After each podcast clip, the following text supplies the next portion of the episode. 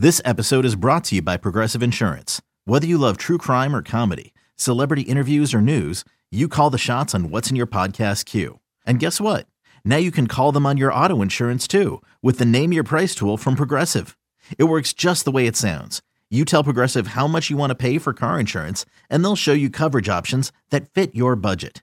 Get your quote today at progressive.com to join the over 28 million drivers who trust Progressive. Progressive Casualty Insurance Company and Affiliates. Price and coverage match limited by state law. Introducing the Two Way V4, where groundbreaking fuel cell technology meets fresh foam cushioning for the ultimate performance. With fuel cell, each step feels explosive, delivering unparalleled energy return. Paired with fresh foam, experience maximum comfort throughout the game. Its lightweight textile upper offers support and breathability without sacrificing agility. Whether you're hitting the clutch shot or locking down the opposition, the Two Way V4 gives you the tools to play at a high level. Learn more and purchase the Two Way for yourself at newbalance.com.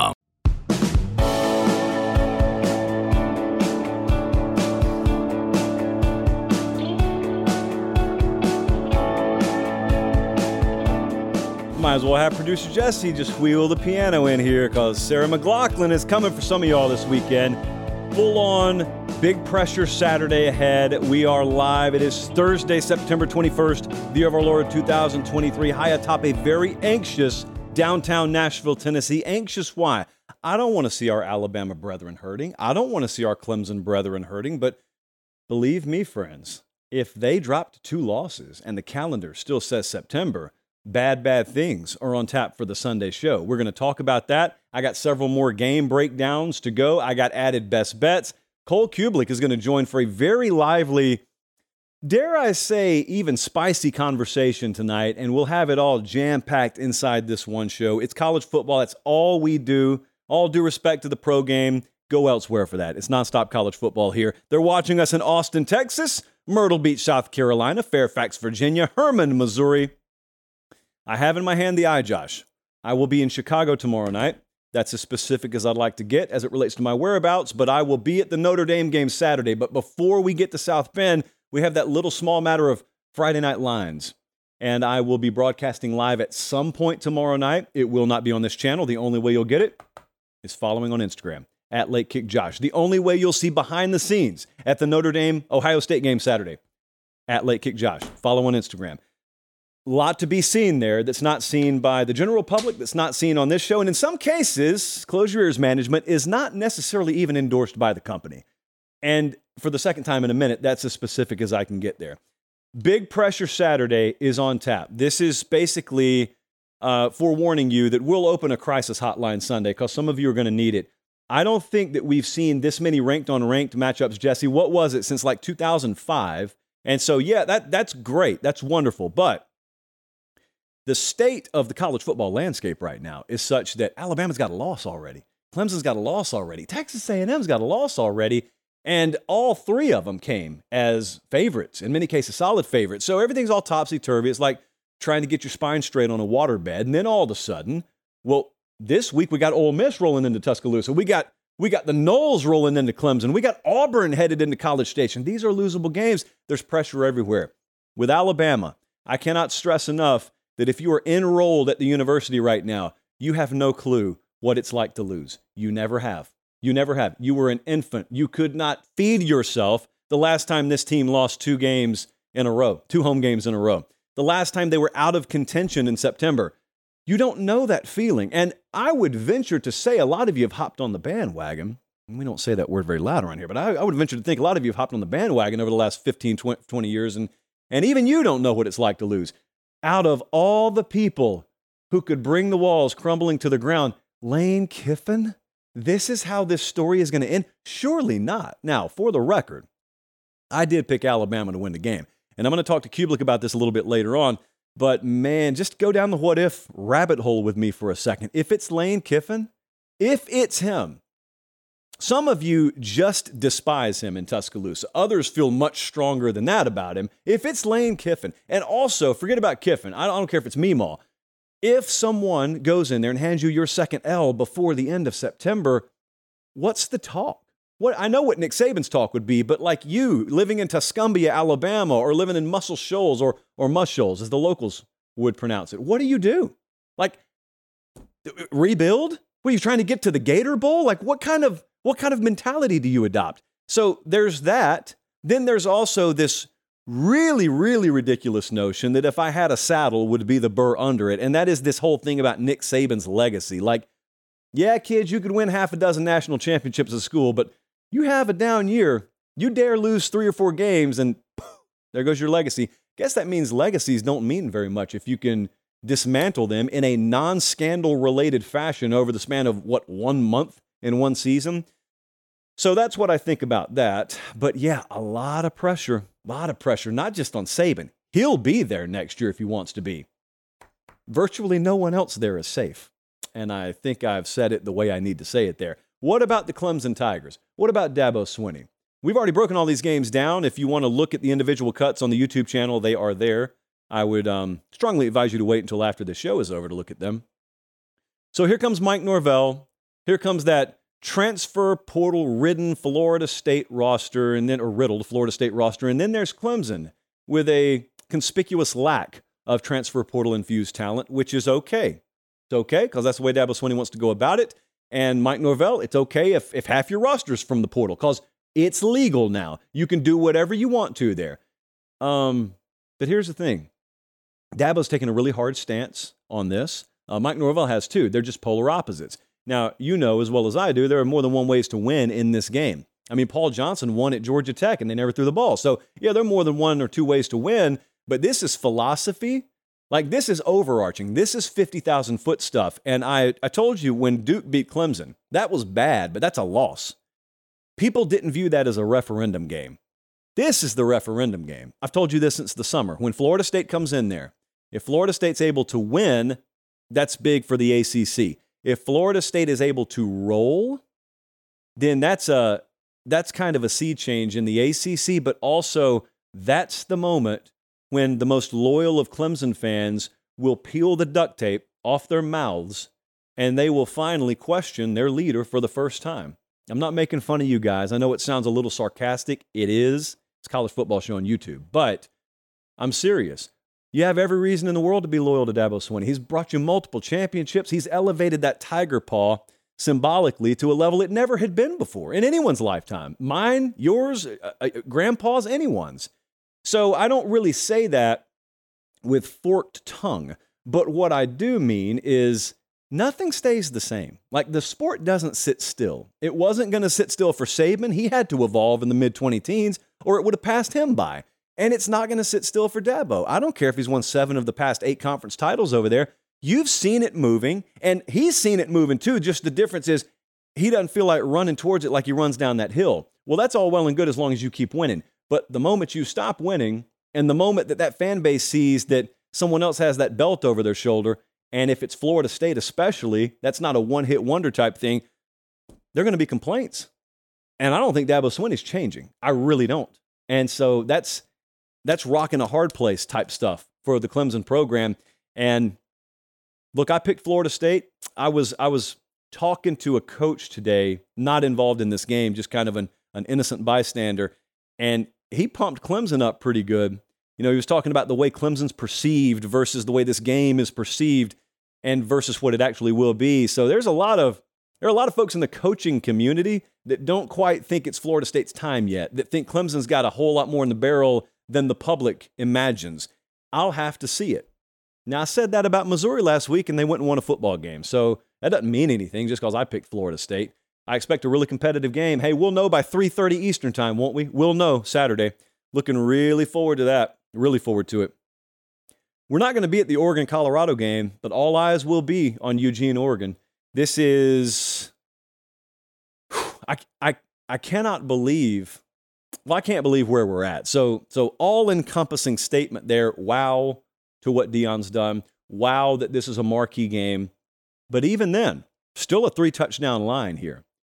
Side note, and this is just a word to the unwise. Don't refer to point spreads as disrespectful. I told you we had to pay a Deion tax. The Deion tax, for those who did not listen to the last couple of shows, is as blessed as we are to have that dude coaching a major college football program, and as blessed as we are as a college football people to have multitudes, just droves of outsiders coming in the door, they bring with them some, some pretty casual opinions. And they don't sit in the back and acclimate themselves to the room. They want to talk as soon as they get in here. And so, you know, you hear things. I was listening to some of our peers on another network that shan't be named today, and they, they called this point spread disrespectful. Guys, girls, don't refer to point spreads as disrespectful because it's one of the dumbest things you could ever say. If you believe it, go bet it. Go bet it. That's all it is. It's, it's meant to attract your action. You don't look at a point spread, it's inanimate. It doesn't have feelings. An odds maker put it there. Don't, if a sandwich sits here, I'm not going to call it tasty. I'm going to eat it. If a point spread is disrespectful, go take advantage of it. You're not, are you? Because you know what Oregon's capable of doing. You know that the steam could run out of this engine for Colorado, or maybe it doesn't. That's why God has us play the games instead of just, you know, like draw it up on paper. But there's pressure on Dan Lanning. As much as people are talking about Deion, you know, right now, playing Colorado is the biggest stage this sport has to offer. I want to repeat that for those of you who have been in the hospital and you just got resuscitated, brought back to life. Maybe you came to and you don't know what's happened over the past year. I'm going to say it again slowly for you. Welcome back. Hope you heal up soon. Um, Colorado's the center of the college football universe. Deion's the coach there. And playing them now puts you on the biggest stage the sport has to offer. Well, what does that mean for Dan Lanning? What does that mean for Bo Nix? There are going to be points to be had, plays to be made. And if I turn this game on and it's 27 all late in the fourth quarter, Colorado is the immediate story. But you know how folks will start talking about Lanning? It'll be ridiculous. You know how folks start talking about Lanning? because you will still have at Washington. You'll still have Washington State at home. You'll go to Utah. You got Southern Cal still to go. You got Oregon State on Black Friday. You still got all those games. You couldn't even beat Colorado. That's what the talk will be. Yeah, there's pressure up there. There is immense pressure in College Station, Texas. Big pressure Saturday.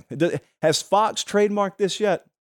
Can we get this one, or do they have that one as well, Jesse? So, big pressure Saturday is extra big time in College Station, Texas, because again, conference play starts. Auburn comes to town, but there's that blemish. It's like you're 14 years old again. There's that blemish, and it's Miami. And they, they really kind of skull drug you, didn't they? And all of a sudden, yeah, it wasn't a conference game, but you enter into conference play with a loss on your resume. And if you lose another one, you're just, you're just another poverty team. You're just two and two. Like Big deal. Who, who are we talking about here? We're talking about Texas A&M. We're talking about a team that was a dark horse to compete with or maybe even overtake the LSUs or Alabamas of the world in the West. We're talking about, and still are, a top five talent roster in this sport. And they're going to be two and two? Well, we can't have that. And the locals out there are already waiting for the next slip up.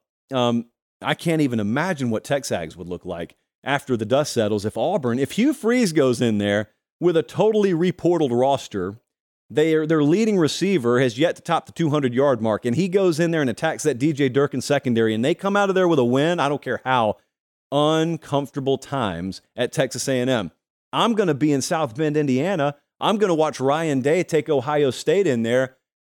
And again, Undefeated Ohio State, JP poll number one rated Ohio State. Doesn't matter. Doesn't matter because if Kyle McCord and that offense don't just up and down the field, if if it's 21 to 10 uh, shoes on the other foot, as it was last year, if Notre Dame gets the job done here, it doesn't matter how high a level the game's played at. Doesn't matter if Notre Dame's flawless in their execution and you just tip your cap to them. Some fans will not be happy with that uh, because here's their reasoning, and they're not wrong. We're Ohio State. When we play our B plus or better game, no one should really be able to just out execute us or out talent us because that should be good enough. Road, home, don't care. And I get the standard. It's, it's a little steep, but I get the standard.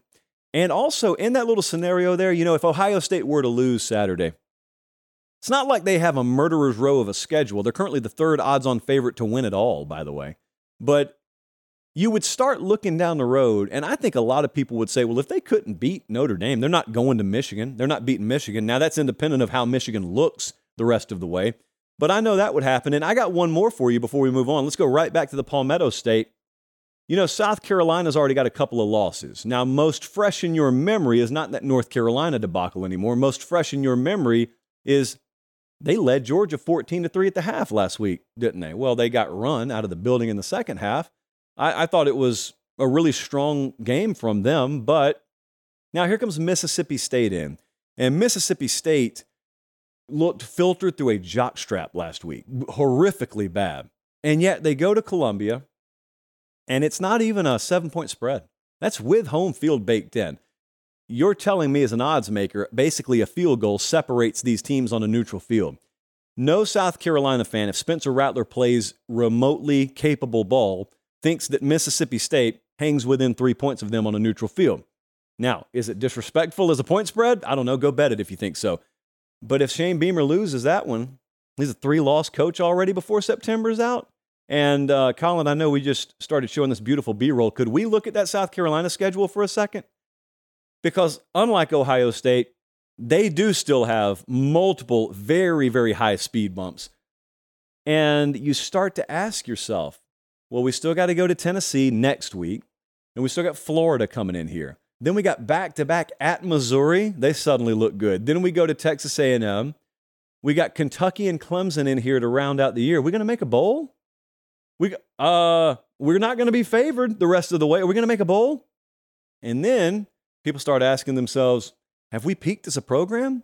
Was this just smoke and mirrors? Why don't we have anything other than this transfer portal quarterback in Spencer Rattler? Well, I'll tell you why.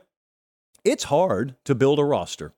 It, it should not look as easy as the Lincoln Rileys of the world made it look, because it's not. And, and that's an SC that's a long way away. The one on the East Coast over here, they've, you know, progress is not linear. I've tried to explain this. You don't go seven wins, eight wins, nine wins. Sometimes you may go nine wins, seven wins, 10 wins, eight wins, 11 wins. Well, that's progress. It's just a little herky jerky. It's not always linear. So there's that. All right, now we got some games to break down, and I got some best bets, and then I got Cubelic later in the show. So we're jam packed.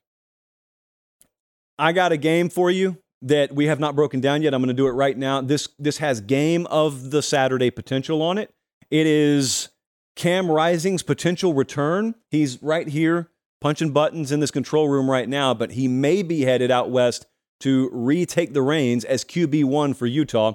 That's an inside joke. If you don't understand it, Producer Jesse looks exactly like Cam Rising, but I am telling you, UCLA versus Utah, most hidden impact game Saturday. Meemaw would call this a five pepper special. Dante Moore could have his coming out party for UCLA, and because everyone's talking about all these other big games, this one's getting slept on. It is a 3:30 Eastern kickoff. It's on Fox. I was out in Salt Lake City 2 weeks ago. Place was on fire for the Florida game.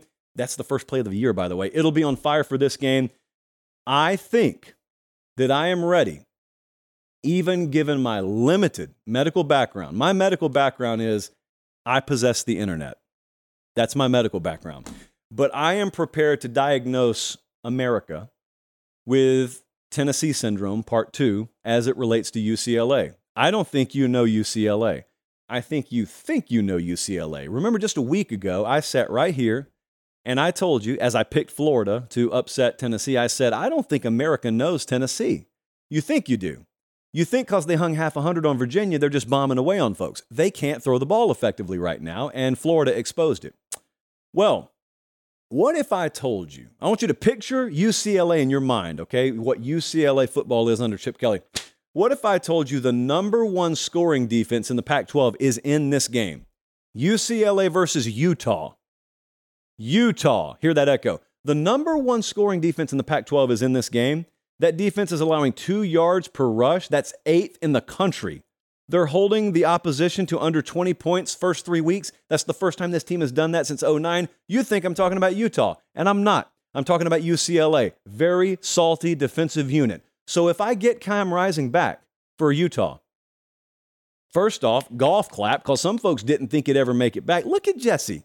Look at him. We have some visitors in our control room right now that have never met Jesse before. And I challenge Jesse, producer Jesse, to just turn around and face them right now. And let's compare this face on the screen to that one in there. And you tell me that that's not a twin of producer Jesse. So the line moved from four and a half to six on this game today. which indicates, in all likelihood, Cam Rising is starting. We don't know that. Kyle Whittingham, hold on. No, he has not texted me that as of yet. And so, if he's starting, they they'll need him because they need to throw the ball against UCLA. I don't think they'll have a great deal of success running the ball. How crisp is he going to be? And also, just keep in mind now, this UCLA defense is 12th in the country, a top 12. I guess that means the 12th. In pressure rate, he hasn't been hit. Cam Rising has not been hit. They've just been trying to nurse him back to health. He has not been hit. So we've seen that happen before. We've seen how that works before. I'll tell you what I think the real main event could be here. With all the talk about Rising coming back, I think Dante Moore's coming out party could be this Saturday. Five star, true freshman quarterback. We've been waiting on him, and the time is now. And here's the other thing he doesn't have to carry him. They got a couple of backs averaging 7.4 yards per carry. They're running the ball extremely well. They play good defense. UCLA is a good football team, man. So let's take a look at what the Vegas number is. It's minus six right now. And let's compare that to what the model has.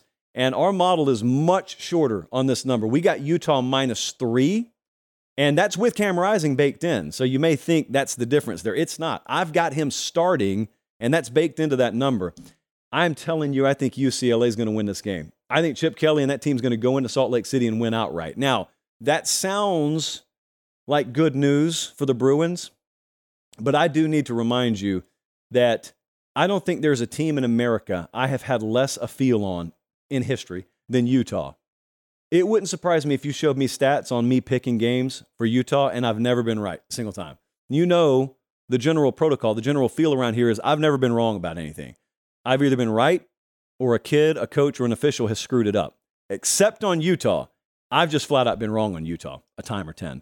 So I'm going to try once more. I really got a good feeling about UCLA. And Dante Moore will probably, probably be the reason. If it does happen, you're talking about the number four and number six teams, respectively, in terms of odds to win the Pac 12 championship right now. Game of the day potential. Don't be caught not watching UCLA Utah. I don't care if you have to put it on a side screen, make sure you're watching that one. Another day is here, and you're ready for it. What to wear? Check. Breakfast, lunch, and dinner? Check. Planning for what's next and how to save for it? That's where Bank of America can help. For your financial to-dos, Bank of America has experts ready to help get you closer to your goals. Get started at one of our local financial centers or 24-7 in our mobile banking app. Find a location near you at bankofamerica.com slash talk to us. What would you like the power to do? Mobile banking requires downloading the app and is only available for select devices. Message and data rates may apply. Bank of America and a member FDIC. Jewelry isn't a gift you give just once. It's a way to remind your loved one of a beautiful moment every time they see it. Blue Nile can help you find the gift that says how you feel and says it beautifully with expert guidance and a wide assortment of jewelry of the highest quality at the best price. Go to BlueNile.com and experience the convenience of shopping Blue Nile, the original online jeweler since 1999. That's BlueNile.com to find the perfect jewelry gift for any occasion. BlueNile.com. And before you do that, make sure you visit our friends at Academy Sports and Outdoors. You need tents, you need canopies, you need chairs, you need coolers, you need grills, you need kayaks. One of these things is not like the other. Well, they've got it all at Academy Sports and Outdoors. We opened two new locations in Texas this past week. We've got more on the horizon. I was just texting with our dutiful Academy reps within the last hour. Not about that necessarily, just about life, but good people at Academy. Now, here's the other thing if they sold things you didn't need, you could just listen to that and then let it go over your head. They sell things you actually need. You guys are going to buy stuff that they carry anyway. So if you appreciate the fact that this show is free of charge to you and you appreciate good product, good selection, good, good competitive price points in the industry, Academy Sports and Outdoors is where you want to go. But Josh, we don't have one here.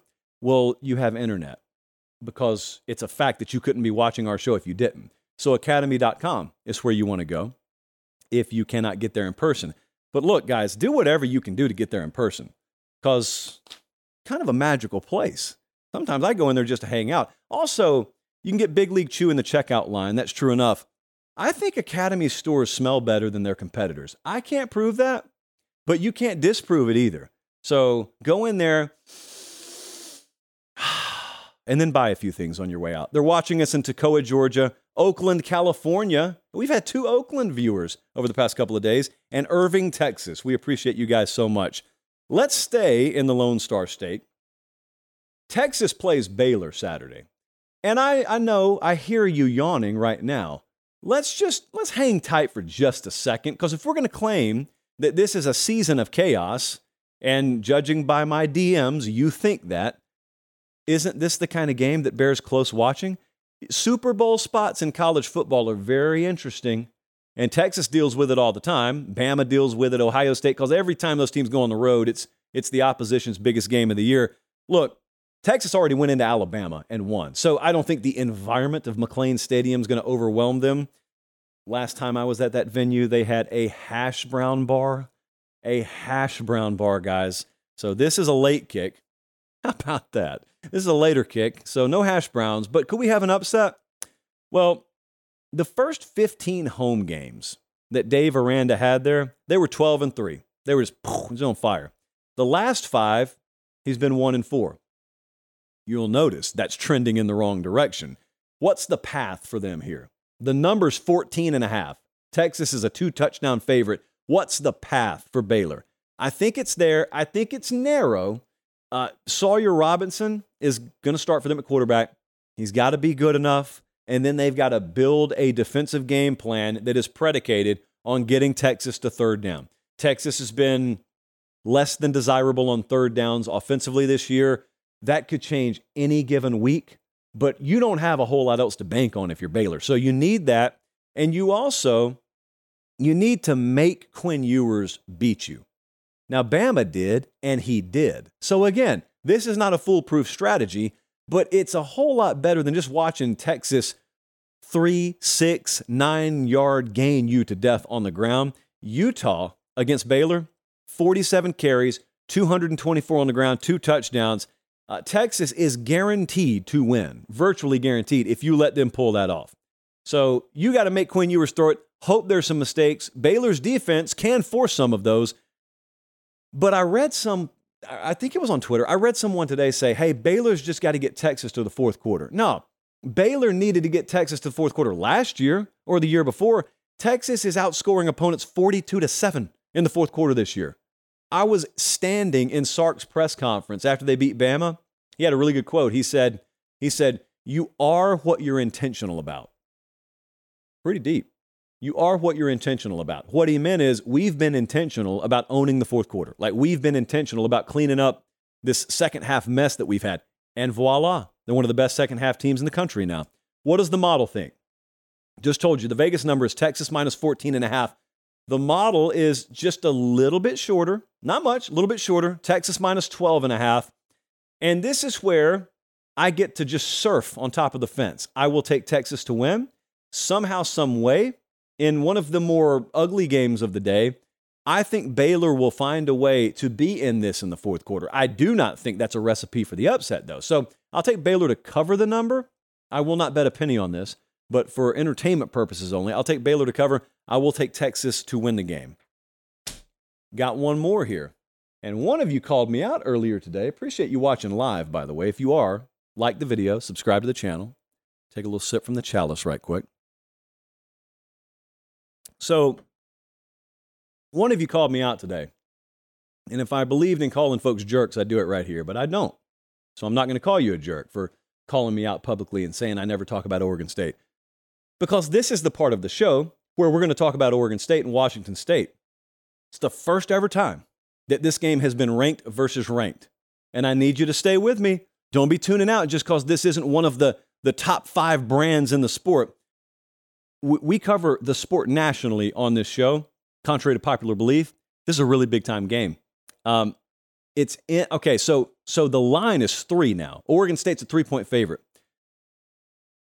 I think there's some things that are floating around in people's minds that are scaring them about this game. I think there is an overwhelming right side to be on in this one.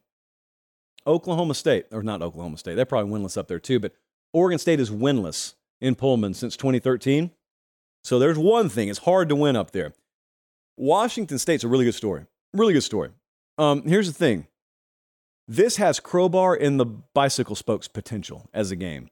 And that's that's that thing that happens sometimes where something looks like it's humming right along and then it doesn't slow down, it grinds to a halt. That's what happens when I throw the crowbar in the bicycle spokes. You don't slow down, you just fly over the handlebars, your face looks like street pizza. I think that could happen Saturday to Washington State because I don't think they can attack Oregon State's vulnerability. Oregon State on the ground can be run on. Washington State does not run the ball, and they are ill equipped, therefore, to take advantage of this. It's got to be a very high risk, high reward type offensive approach for Washington State. Now, you got Cam Ward back there, so they can do it, but brother, it better be a finely threaded needle in order to do it. I got a key name for you to know. As much as we're talking about the quarterback matchup, Cam Ward on one side, yes, DJ Uiagalelei on the other side. I want you to know about neither of them. Well, you can know about them, but in, in addition to them, Damian Martinez, that running back for Oregon State, that's the dude you need to be talking about. That's the difference maker Saturday. 100 plus yard rusher in nine of his last 10 games. And then I put him in the backfield alongside DJ Ewing. Uh, uh, that's what I sounded like when he was a senior in high school. DJ Uiagalelei, who is 62% this year. 630, six touchdowns, two interceptions. Think about this now. Think about what he looked like at Clemson last year. And then I tell you all of a sudden, his top eight pass catchers all have at least one explosive catch under their belt already. Here's what I think people are worried about I think people are worried about the Wisconsin win because it looked very impressive. Washington State beat Wisconsin. So that's in the back of your mind. And you're thinking about how hard it is to win in Pullman, Washington, which it is hard to get there. So it's absolutely hard to win there. I think Washington State needs a lot of third down success if they're going to be in this game. And I think they need to get Oregon State behind. Oregon State hasn't trailed this year. They have not trailed. Let's take a look at what the model thinks. Let's take a look at what Vegas thinks. The Vegas number's Oregon State minus three. I could not be on this one any stronger. We love Oregon State in this game. The model's all the way up at minus six and a half. I feel stronger about it than that. I think this is a day for Jonathan Smith and Oregon State. So I'm going to take him to win. I'm going to take him to cover. It is a Ramen Noodle Express best bet. We bet that one Sunday night. So we've been on it all week. We got it before it went to three. I still like it at three. A reminder got Cubelic in in mere moments, and we got a wide ranging discussion. I got some bones to pick with him tonight. A reminder we're going to be in South Bend this Saturday. Uh, the Once Upon a Saturday tour is rolling to Notre Dame Stadium. First time I will have been there since 2017, and that's the time that we famously had to drive from Columbus to South Bend, Indiana, which, as I said, is basically the North Pole for people who grew up in Columbus, and then drove all the way back. So we get a little bit better accommodation, a little bit more flexible schedule this time around. We'll be on the sideline for this game. We're looking forward to it. Really love this one. And also, remember, it's Thursday right now, so for about two more days, the Once Upon a Saturday shirt specialized for this trip is in the store. Now, it was brought to my attention that on the shirt it says Notre Dame, Indiana. As always, we are Johnny on the spot, so it's been corrected. It says South Bend, Indiana. But I did some Google searching just out of curiosity. You know, that area is called Notre Dame, Indiana. And I didn't know that. I was yesterday years old when I learned that. Nonetheless, the error has been corrected. So South Bend, Indiana is the place this Saturday, and the Once Upon a Saturday commemorative t shirt is available. Those always go very fast. In fact, every week we've sold more and more of those, uh, depending on where we go. And so there's that. Okay, speaking of best bets, a little more housekeeping to get out of the way. We are already on four games. I'm about to add two more. And then make sure you're following on Instagram at Late Kick Josh because tomorrow night from somewhere in Chicago, we will do Friday Night Lines. But before then, let me remind you Middle Tennessee State minus two, we're on them. Oregon State minus two and a half, we're on it. Pitt plus seven and a half against North Carolina. North Carolina broke out the specialized uniforms. Pitt may win outright. Uh, Kent State plus 28. We're on all those. All right, here we go. It's time to move on teams I told you we'd never move on. West Virginia plus six. Yes, apologies in advance, but we're doing it. And how about this? There's a Rutgers plus 24 and a half out there at a very prominent sports book right now. So as long as they're floating it out there, I don't care if it's Michigan, I don't care if it's the Chiefs on the other side. The model says take Rutgers. We're taking Rutgers, West Virginia, Kent State, Pitt, Oregon State, Middle Tennessee State. And by the way, that's just getting started. I think there's a lot of value on the board. I will have several more to come on Friday Night Lines. Make sure you check it out. And just like that, Cole cuts upon us. Cole Cubelic of the Cube Show pod. It's so fresh. It's so new. Some would say it's so anonymous. It's hard to even say. Do you get the sense that your own show is so anonymous you struggle to articulate it? I often, when I'm introducing it, Coop Show Pod comes right out. It's just yeah. natural. It just feels it feels right. So um, it's okay. We can we can start the rebrand now. We, we, you can be the Elon Musk of my podcast, and yeah. we can just rebrand it Coop Show right now. Here right. we go. Cube. I, would like to elongate the E, church it up a little bit, make it sound French. Um, so you've been doing the thing with Roman Harper Monday night. You've been doing a game Saturday yep. night. You've been doing Cube Show. Um, how's the wife and kids? You seen them lately? Not a lot, no. Um, it's uh, we try to cut out some time. We still have date night every Tuesday, so that's going well. Um, I think the kids still love me uh, when I see them. Um, going to lunch with them today, so yeah, they'll be happy about that. Thursday is my school lunch day, and yeah, we're just we're just trying to survive here. We're, we're treading water, survival mode, surviving events. It's like fall is the NCAA tournament for me. Yeah. Just get to the next round. Are we'll you a okay. are you a bring your own liquid to school lunch guy or are you a drink the milk as it's provided sort of guy? And if so, which flavor? I, I have not actually partaken in the school lunch yet. I I just go and sit and chat and some of the third grade and kindergarten conversations that we get into are astounding mm. and entertaining.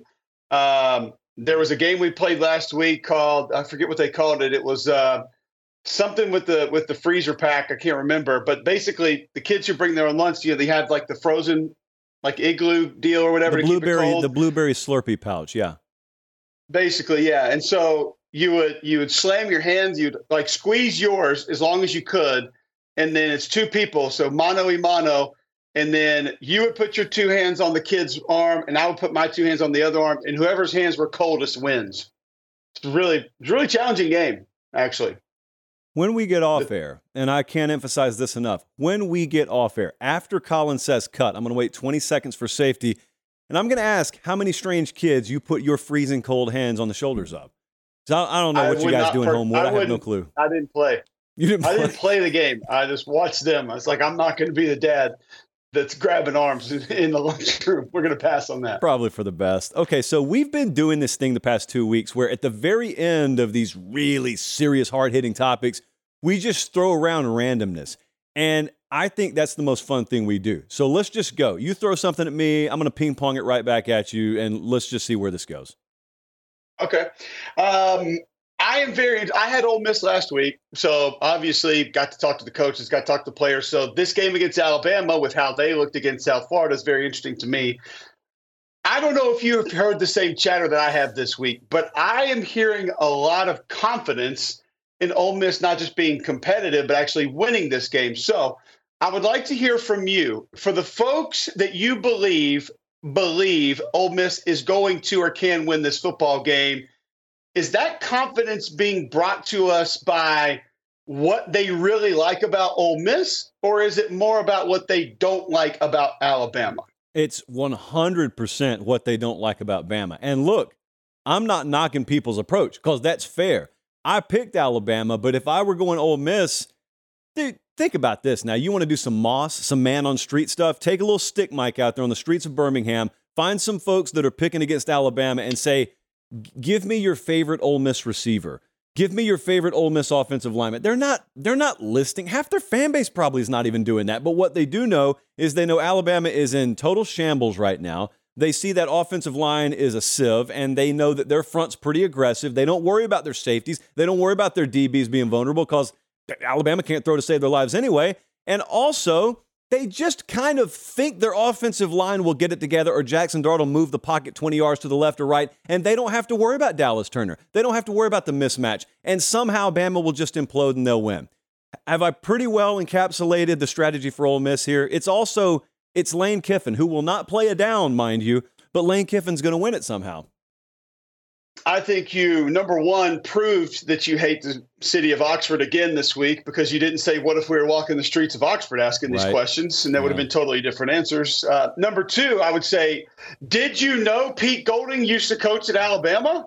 They, they know these guys, Josh. Hold They- on a second. the familiarity is Hold off the charts Let here. Uh, maybe you haven't seen the Wikipedia page. Oh, it's right there. Oh, wow. There's some other interesting stuff about Golding on Wikipedia we won't get into, but yeah, so it's right there. All right.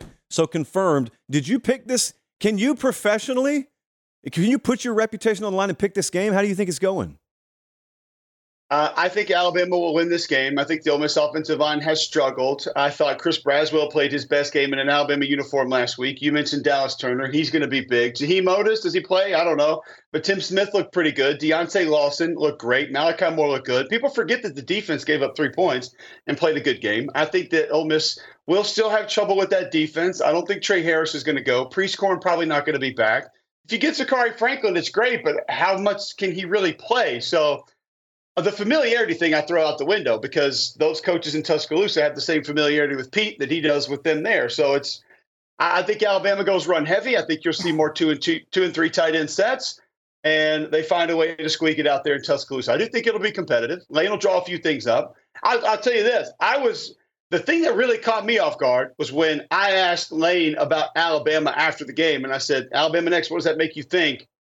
He just gave me a yeah, you know, tough team, tough place to play. I, I guess we'll, I guess we got to go to Tuscaloosa.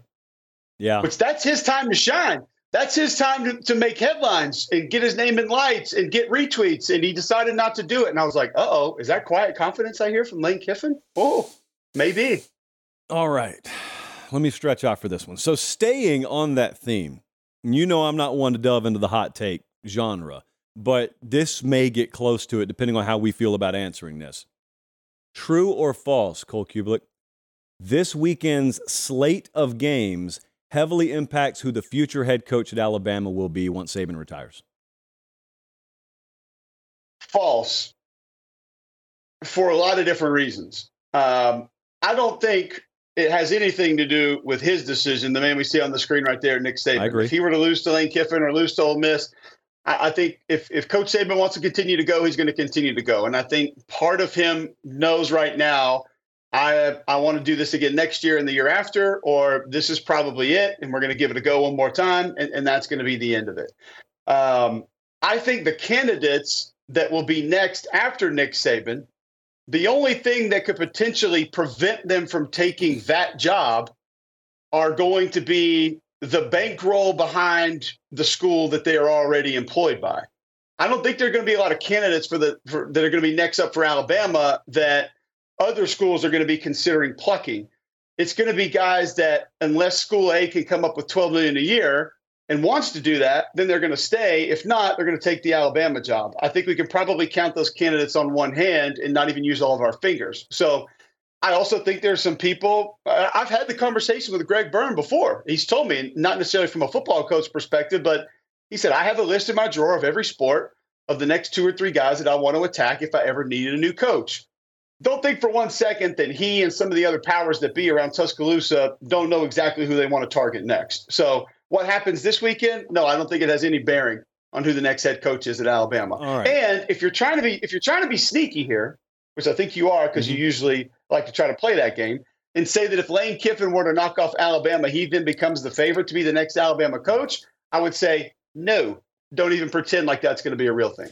All right, uh, you continue to be one of the most boring humans on the face of the earth because you're right about this. So, no, it, this weekend, it's false. It is not going to impact the future. Uh, here's what I will say I think there are people, let me play devil's advocate, there are people who believe you have to see Kiffin beat your team before you'll endorse him being the future head coach of your team.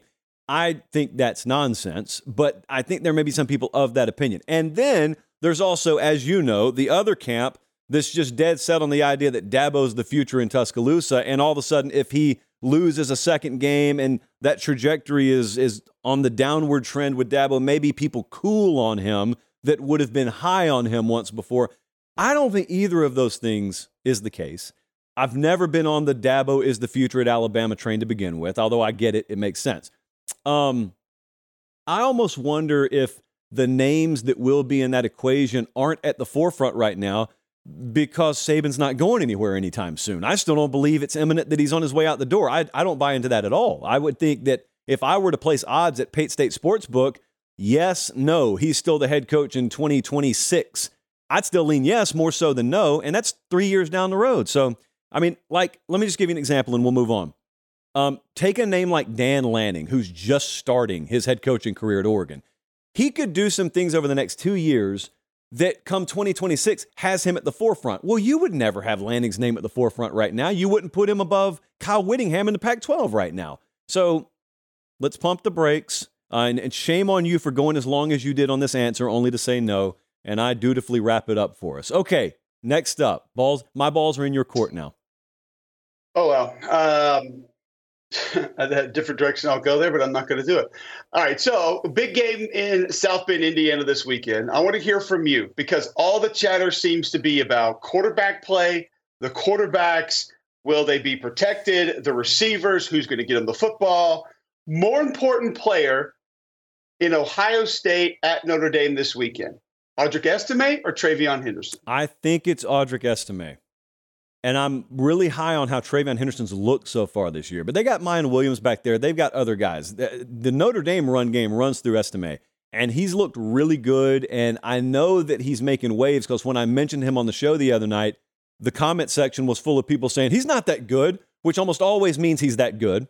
And so I also think that as as high as people are on Hartman, and I'm one of them, he doesn't have Ohio State's stable of receivers, which means they probably still need to be a run centric offense in order for the rest of that stuff to work. And secondly, I don't know, like I I could see yards after catch coming into play and Ohio State winning that way, even if their run game goes for 3.9 yards per carry. It's not ideal, but I could see it. I could also see Ohio State's defensive front forcing turnovers to a higher percentage degree or, or taking over the game.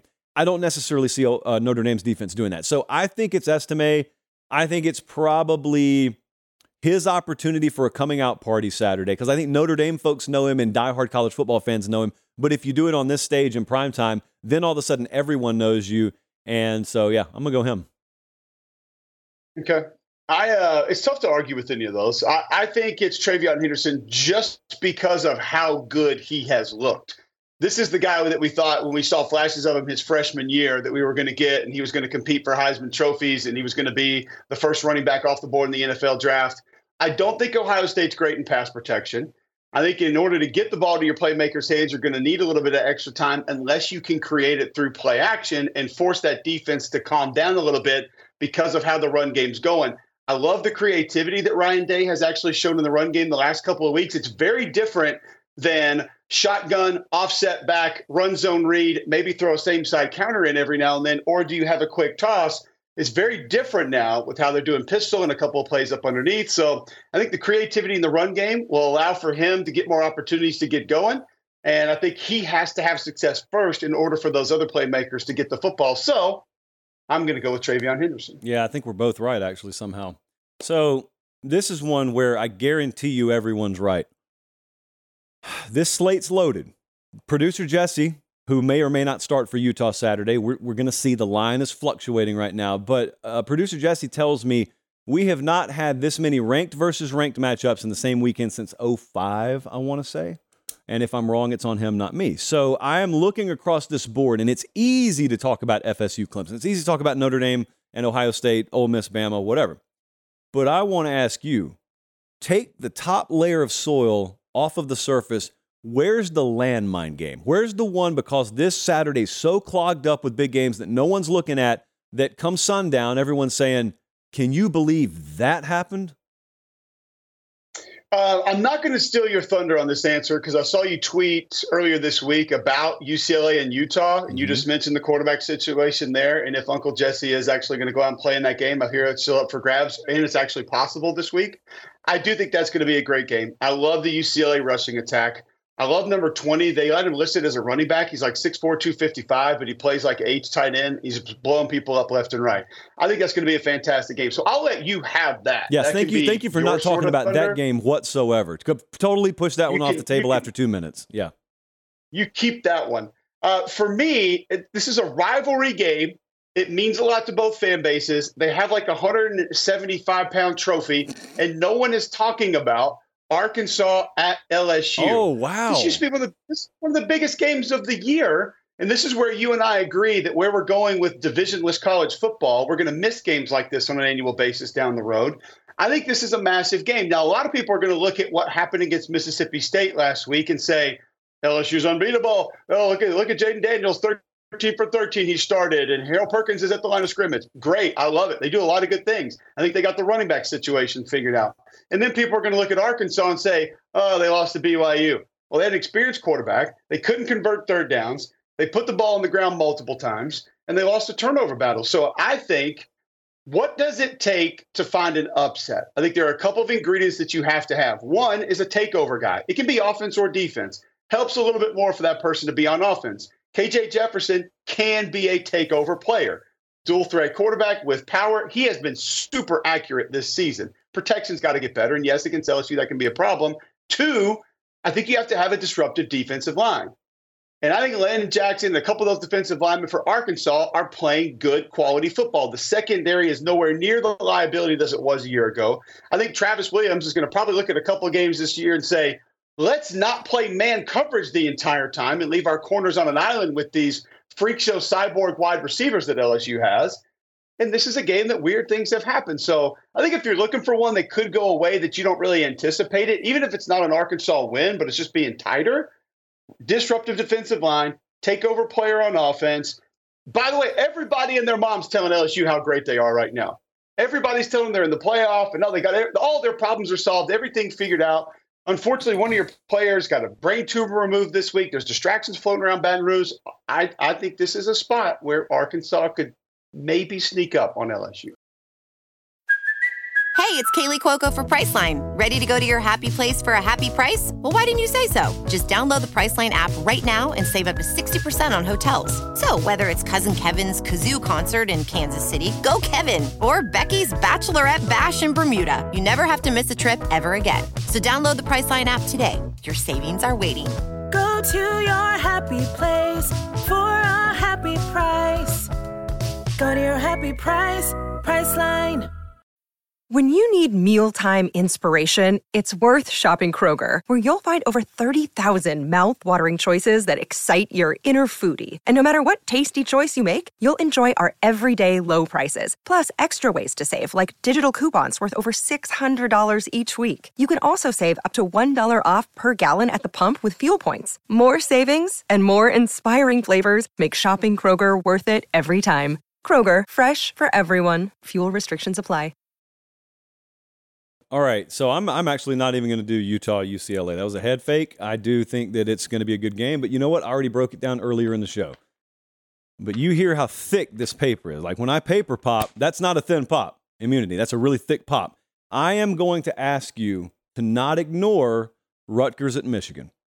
Rutgers is not sneaking by teams. They beat Northwestern 24 to 7. Northwestern's a lot of academic prestige there. They beat Temple 36 to 7. They beat Virginia Tech. Michael Vick, Coach Beamer, they beat them 35 to 16.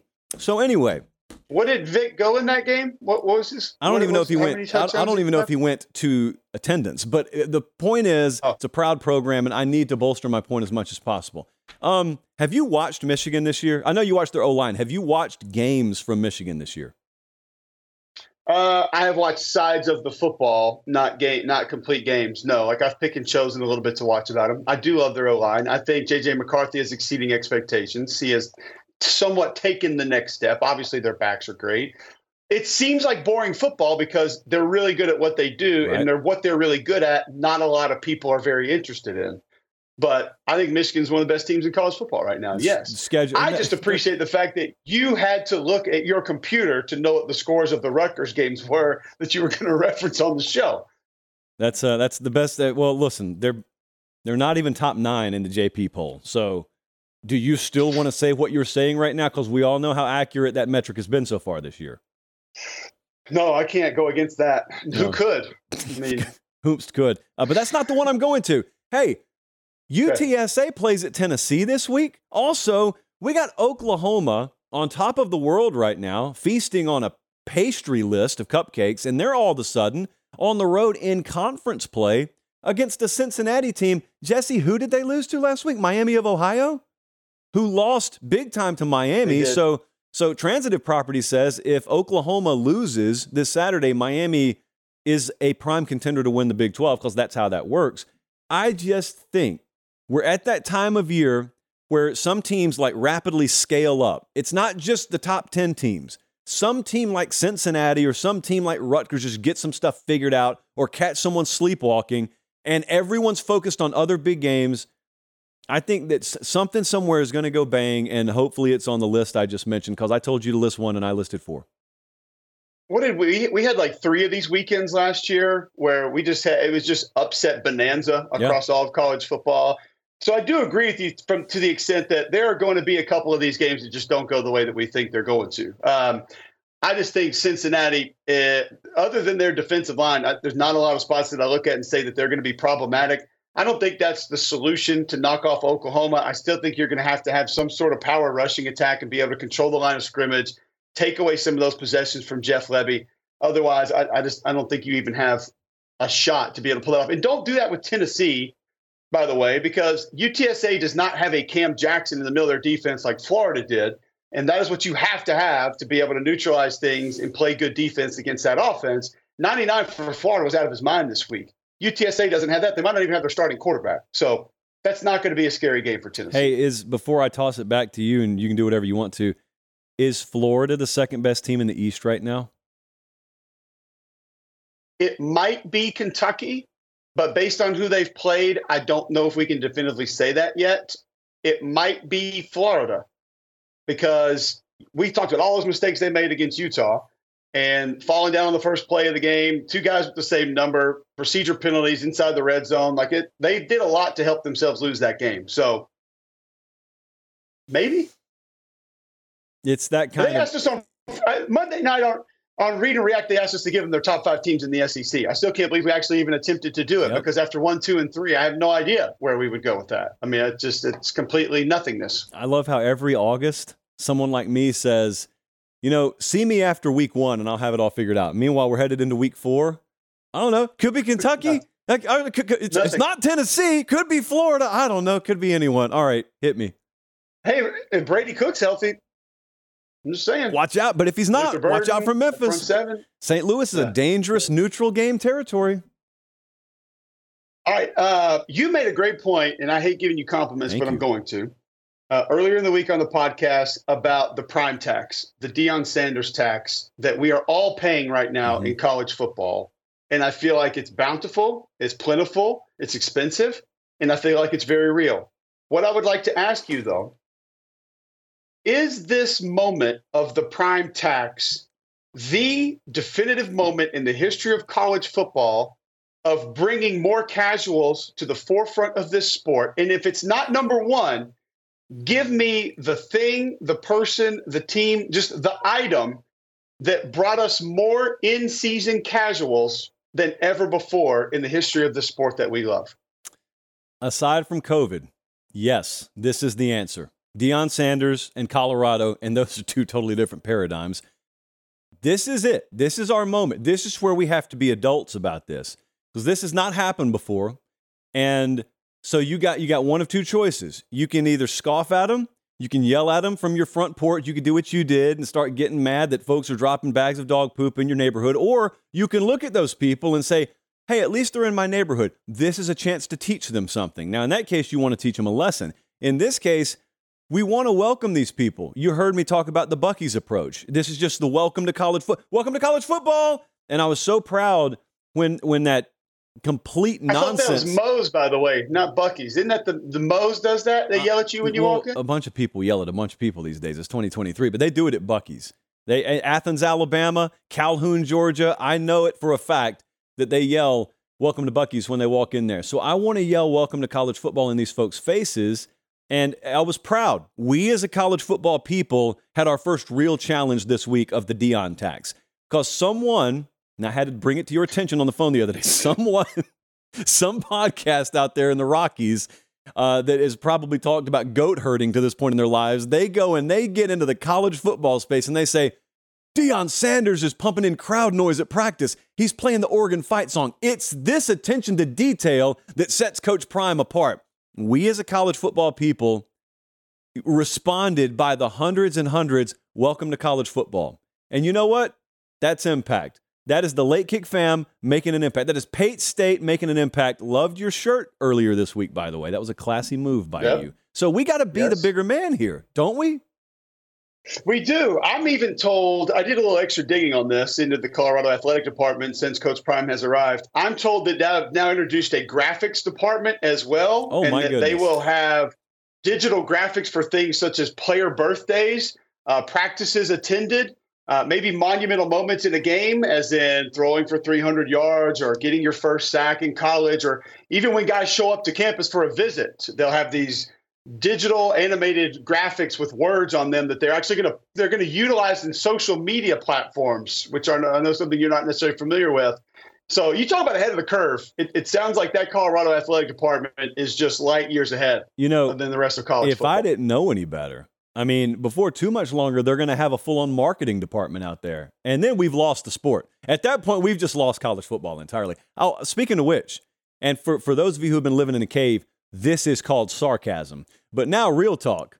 Your alma mater put out probably the single best game hype promotional poster I've ever seen this week. And if you haven't seen it, that's good.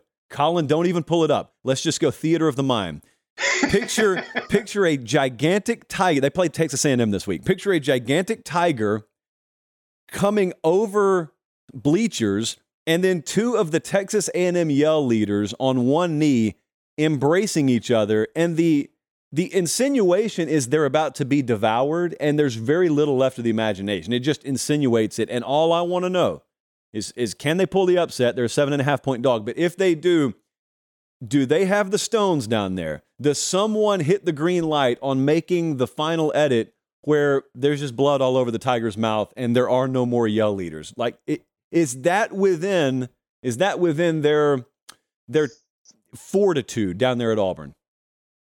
Maybe you go a little more pg and it's the the towel hanging out of the, ti- Mm. the tiger's mouth because you know they they got the towel going the the yell leaders the whole time uh, to go further theater of the mind essentially picture josh and i dressed up as mr clean for halloween and we were the ones taking a knee facing the tiger and that's because there were two bald guys in their all white outfits Yeah, So, unbelievable. I think you made a better parallel. Van Pelt, Stanford Steve. I'm more comfortable with that. uh, it works yeah, yeah. more fun to watch from the bleachers. Okay, who do you King have? Kong Bundy. wh- which game? You got a you got Columbia, South Carolina Saturday, right? yep mississippi state at south carolina Huh. somebody's got to win it's, a, it's a statistical fact. Someone does. And for the loser, what do we have? trouble Yeah, on the horizon big trouble. when you All look right. at those schedules and what's ahead, it's it's going to be a lot. Hey, don't spend a lot of time on this because we've already gone long. I do have to. I always get a fun question. here. Yeah. Um, who would have made a better college football player, Nikolai Volkov or Koko B. Ware? Coco beware. I mean, we, you're carrying around a parrot. Like my goodness. Ath- athleticism. Um, no, no. I, I thought Koko was a very, Just very average. He has a parrot makes He's a very average athlete, but if he's walking around with Frankie on his arm, that's uh, it's frankly something that should be tried more. People people talk about emotional support animals on planes. That guy was walking to the ring with an actual parrot on his arm in the 80s and 90s.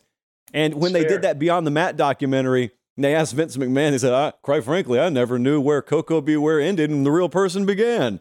And yeah, it's so great. Hey, you you want a fun you question? that uh, you notice Jake the Snake and Koko B. Ware Oh. never faced off. Unbelievable. Because we could have had a whole other kind of match going on. Well, just standard tag team, standard tag team action there.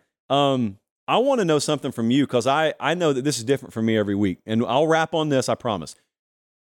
You're on the sideline every week. I am too, but you're actually working down there. I'm just loitering on the sideline so I can go do anything I want to. When halftime hits, you do your, your, your halftime interview with the coach, and then you got what, 12, 13 minutes. What do you go do?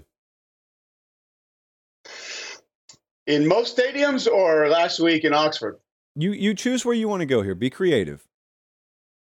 Um, last week it was conversations with the multiple security guards that they assigned me. But um, normally usually Clif Bar in the backpack. I'll go to one of those, uh, find a restroom, which that you want to talk about strategy Challenge. inside the stadium. Yeah.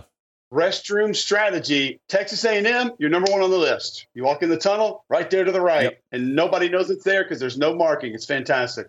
Other places, I got to go out to the literally go out. Uh, Starkville, I have to go to our truck to use the restroom. It's it's pretty it's insane the the the, the distances that you have to go.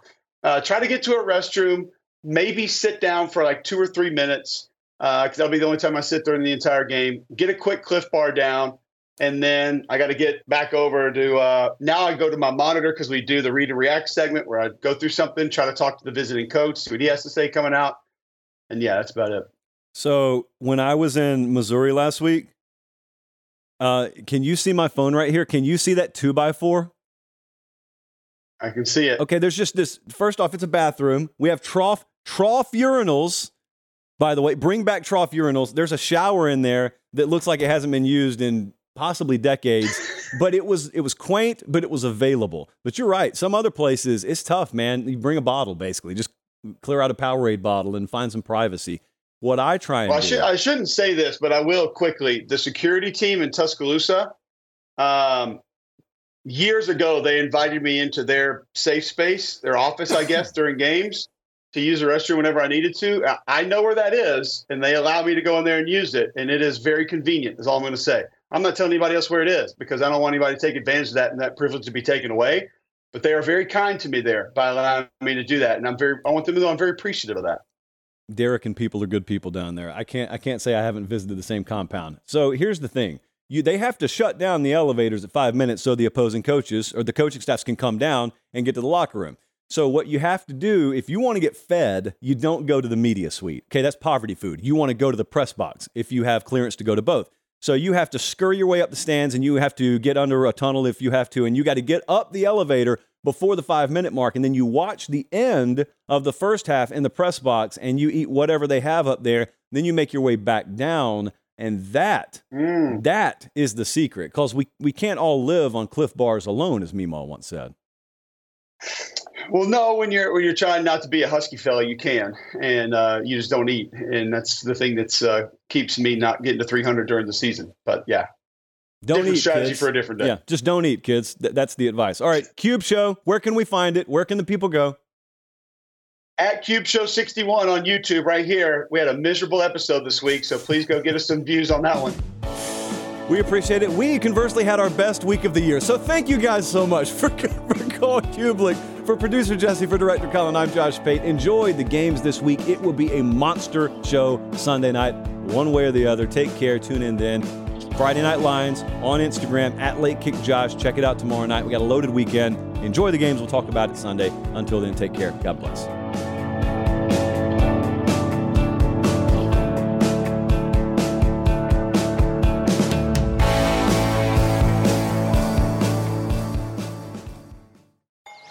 Paramount Plus and the National Park Foundation present A Mountain of Zen.